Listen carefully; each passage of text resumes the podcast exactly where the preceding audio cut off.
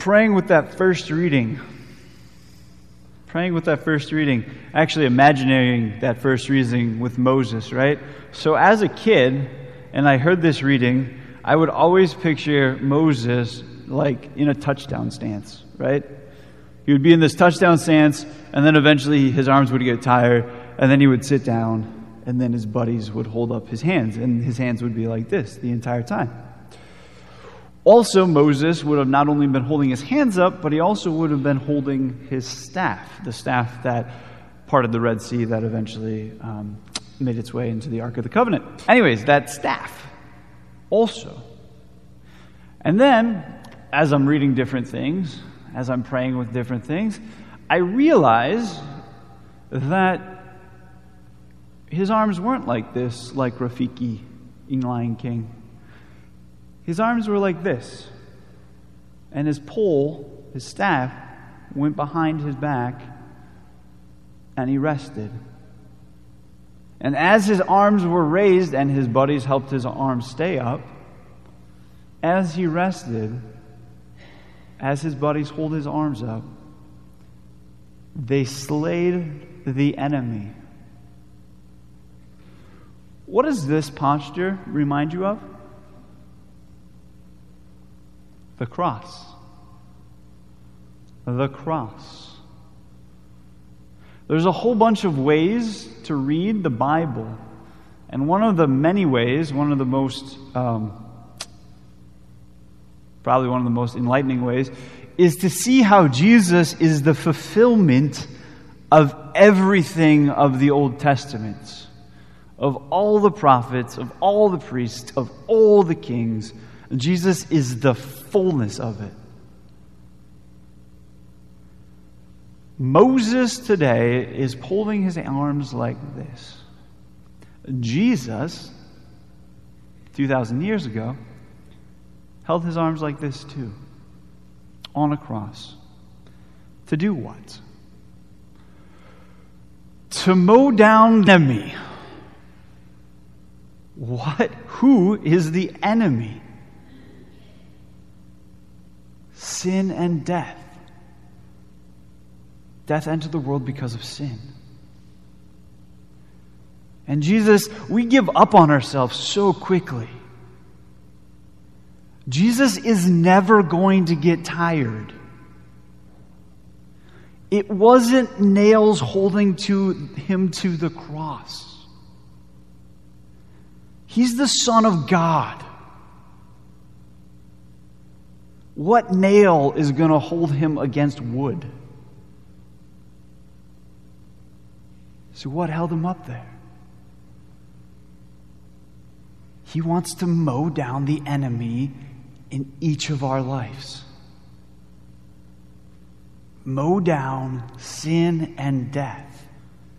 Even our final death in this life, when our mortal bodies will be returned back to dust to be raised up again in the resurrection.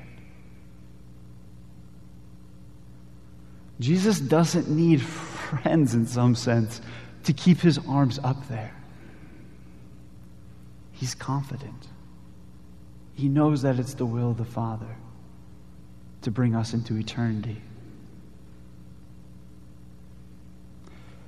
His arms won't rest until hopefully we get the embrace for eternity of love, of harmony, of all the things we thirst for, of peace, of all the things we thirst for. Jesus is telling us today to persevere in prayer. We're learning from the Master. The God man who persevered through his passion. As innocent as anyone ever could be, most innocent, the Son of God, takes on sin and death for us, for you, for myself. Nails it to the cross so that it no longer has any sting over people of faith. What is faith? Faith is a whole bunch of different things. In the Catechism, you can, there's multiple things faith could be solidified into, different elements of it. The one that I'm just going to impart to you today is the fact that God is our loving Father. That God sees beyond my microcosm of a life. He has the macro viewpoint.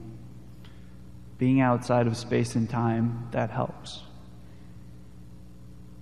Where all of time is present in a single moment. He knows the end of the story. He knows the end of the story for our loved ones. He knows the end of the story of one's coming into the world. He knows the beginning of our story. It's to persevere in that faith that God has my back, which from the fall has been our has been the fall. We doubt God loves us. We want to run. It's what Adam and Eve did. They hid. Jesus shows us what it is to be the new Adam to them. Not hiding in his temptations, but going directly to the Father. Going, I don't care what this lie is. Father, give me your love. This enemy is only a mere creature. When Jesus said mute to the demons, it was like even a dismissive mute, like just mute, just knock it off, done. Have you come to destroy us? In some sense, yes. But yeah, you can go into the swine, sure, go for it. And then drowned in the river, in the pond, in the sea.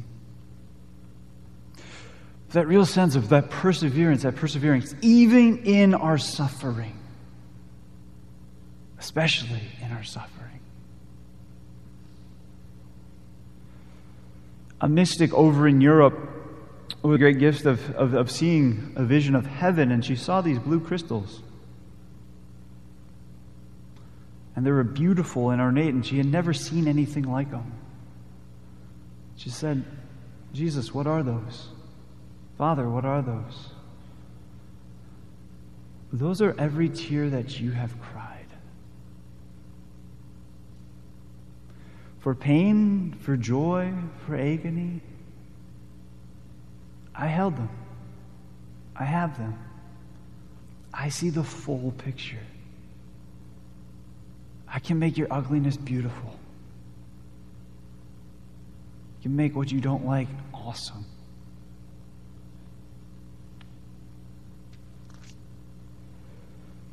St. John Climacus gives us a similar reason, but for a difference, interesting difference. Prayer, he says, is the activity that develops and enriches enormously.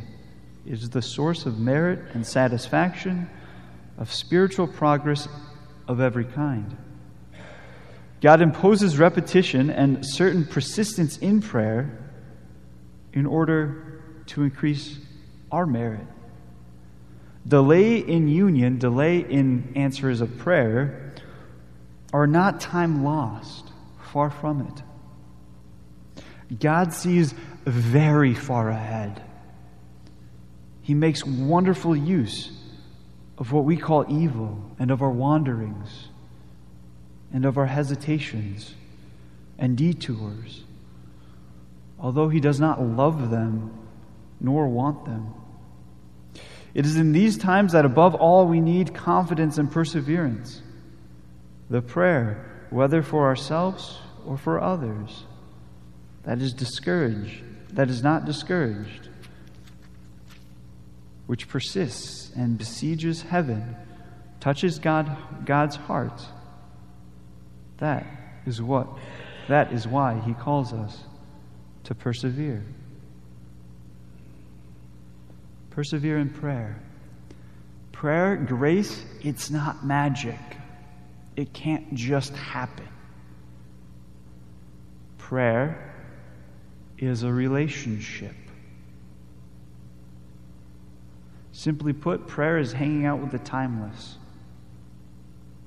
It's hanging out with God Himself. And how do we do that? Like any other conversation, be aware of what I want to say, say it, be silent in order to receive, and then to respond out of what was received. It's like every other conversation prayer. Talk to the God, talk to the Father, Holy Spirit, Jesus. It's a relationship. Like every other relationship, it needs time in order to grow, in order to be something meaningful. Jesus is the only one that ever promised anyone eternal life. That said, I'm the way, the truth, and the life. I'm the bread of life. Today we receive the bread of life. Jesus Himself. Body, blood, soul, and divinity. His view on us is so much bigger than our view on us. His view on our life is so much bigger than our experience of it. We're beloved sons and beloved daughters.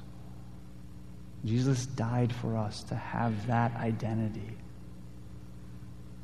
He's never going to drop his arms as long as we're breathing. We can always closer to Jesus, always receive more of his mercy. To receive it, to accept it, to pursue it,